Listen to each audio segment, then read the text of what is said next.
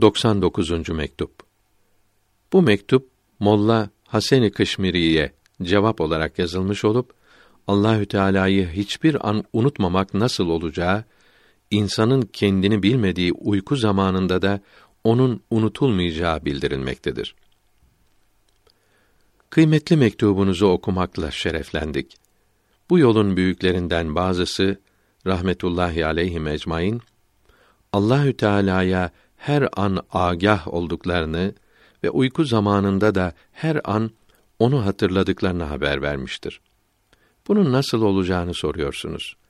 Kıymetli efendim, bunu anlatabilmek için önce birkaç şeyi bildirmek lazımdır. Kısaca yazıyorum. Dikkatli okuyunuz.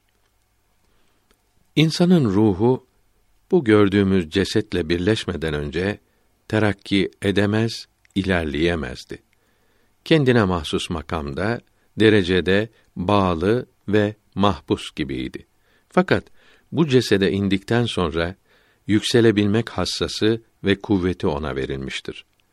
Bu hassası onu melekten üstün ve şerefli yapmıştır. Allahü Teala lütfederek, ihsan ederek ruhu bu hissiz, hareketsiz olan, hiçbir şeye yaramayan karanlık cesetle birleştirdi. Ruh ışığını karanlık cesetle birleştiren, madde olmayan, zamanlı, mekanlı olmayan ruhu maddeden yapılan cesetle bir arada bulunduran Allahü Teala çok büyüktür. Bütün büyüklük, üstünlükler yalnız ona mahsustur. Onda hiç kusur olamaz. Bu sözün manasını iyi kavramak lazımdır. Ruhla ceset her bakımdan birbirinin aksi, zıddı olduğundan bunların bir arada kalabilmesi için Allahü Teala ruhu nefse aşık etti. Bu sevgi bunların bir arada kalmasına sebep oldu. Kur'an-ı Kerim bu hali bize haber veriyor. Vettin suresinin bir ayetinde mealen biz insanın ruhunu güzel bir surette yaratıp sonra en aşağı dereceye indirdik buyuruldu. Ruhun bu dereceye düşürülmesi ve bu aşka tutulması kötülemeye benzeyen bir medihtir. İşte ruh nefse karşı olan bu aşkı, sevgisi sebebiyle kendini nefs alemine attı ve nefse tabi esir oldu. Hatta kendinden geçti, kendisini unuttu. Nefsi emmare halini aldı. Sanki nefsi emmare oldu. Ruh her şeyden daha latif, maddenin en hafifi olan hidrojen gazından hatta bir elektrondan da daha hafif olduğundan madde bile olmadığından her ne ile birleşirse onun haline, şekline ve rengine girer. Kendini unuttuğu için evvela kendi aleminde derecesindeyken Allahü Teala'ya olan bilgisini de unuttu. Cahil ve gafil oldu. Nefs gibi cehalet karanlığıyla karardı. Allahü Teala çok merhametli olduğu, çok acıdığı için peygamberler aleyhissalatu ve teslimat gönderip bu büyükler vasıtasıyla ruhu kendine çağırdı ve maşuku, sevgilisi olan nefse uymamasını, nefsi dinlememesini ona emretti. Ruh bu emri dinleyip nefse uymaz, ondan yüz çevirirse felaketten kurtulur. Yok eğer başını kaldırmaz, nefsle beraber kalmak, bu dünyadan ayrılmamak isterse yolunu şaşırır, saadetten uzaklaşır.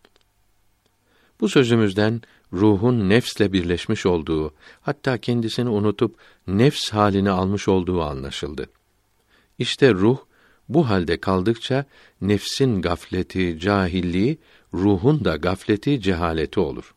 Yok eğer ruh nefsten yüz çevirir, ondan soğur, onun yerine Allahü Teala'yı severse ve kendi gibi bir mahluku sevmekten kurtulup sonsuz var olan hakiki bakiye aşık olup bu aşk ile kendinden geçerse zahirin yani nefsin gafleti, cehaleti batına yani ruha sirayet etmez. O Allahü Teala'yı bir an unutmaz. Nefsin gafleti ona nasıl tesir etsin ki o nefsten tamamen ayrılmıştır. Zahirden batına hiçbir şey geçmemiştir. İşte bu vakt zahir gafletteyken batın agahtır, uyanıktır. her an Rabbi iledir. Mesela badem yağı, badem çekirdeğinde bulunduğu müddetçe ikisi de aynı bir şey gibidir. Yağ posadan ayrılınca her ikisinin hassaları başkadır ve her bakımdan ayrı iki şey olurlar. İşte bu hale yükselmiş olan bir mesut, bir bahtiyar kimseyi bazen tekrar bu aleme indirirler.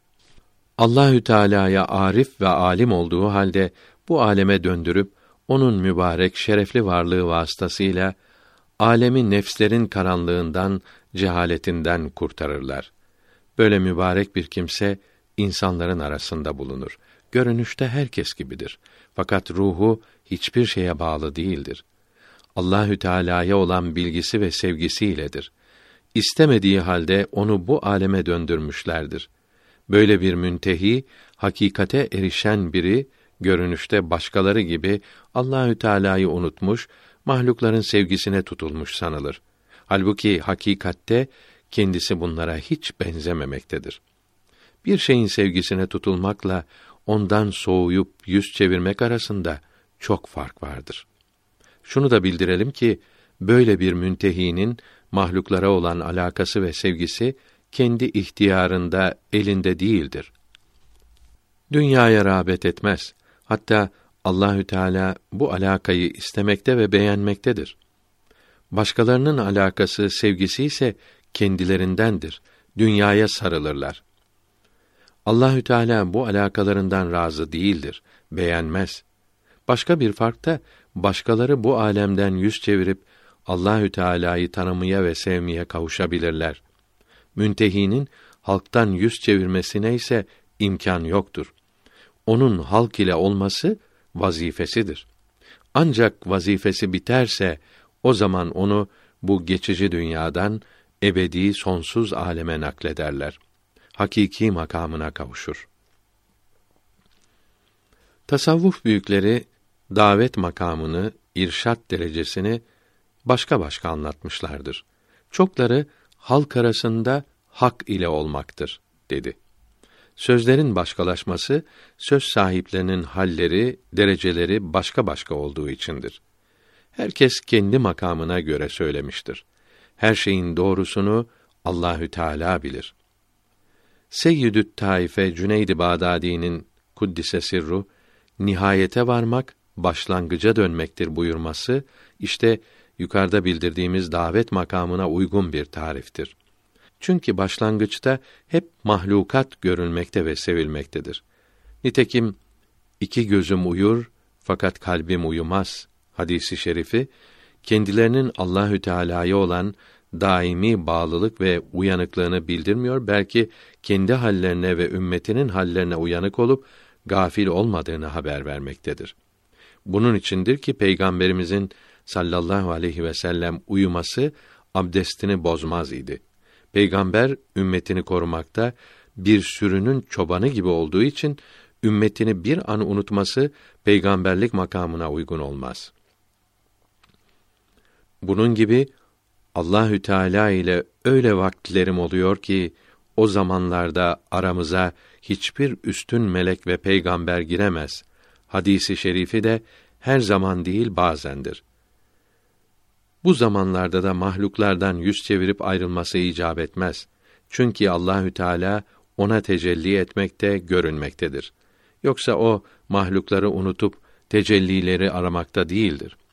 Maşukun aşıka cilvesi gibi olup aşık maşukun peşinde değildir. Farisi Beyt tercümesi. Suret aynasında sefer hareket olmaz. Çünkü onda nurani olmayan suret olmaz. Hülasa mahluklara dönülünce önce kalkmış olan perdeler geri gelmez. Arada perde olmadığı halde onu mahluklar arasına salıp mahlukların kurtulmasına, uyandırılmasına sebep ve vasıta kılarlar. Böyle bir kimse, böyle bir padişaha çok yakın olan bir devlet adamı gibidir. Bununla beraber kendisine milletin işlerini görmek, dertlerini çözmek vazifesi de verilmiştir. Sona gelip geri dönmüş olanlarla henüz başlangıçta olanlar arasındaki farklardan biri de budur. Çünkü başta olanlar perdelerin arkasındadır. Geri dönmüş olanlardansa perdeler kalkmıştır. Allahü Teala size ve doğru yolda olanlara selamet versin. Amin.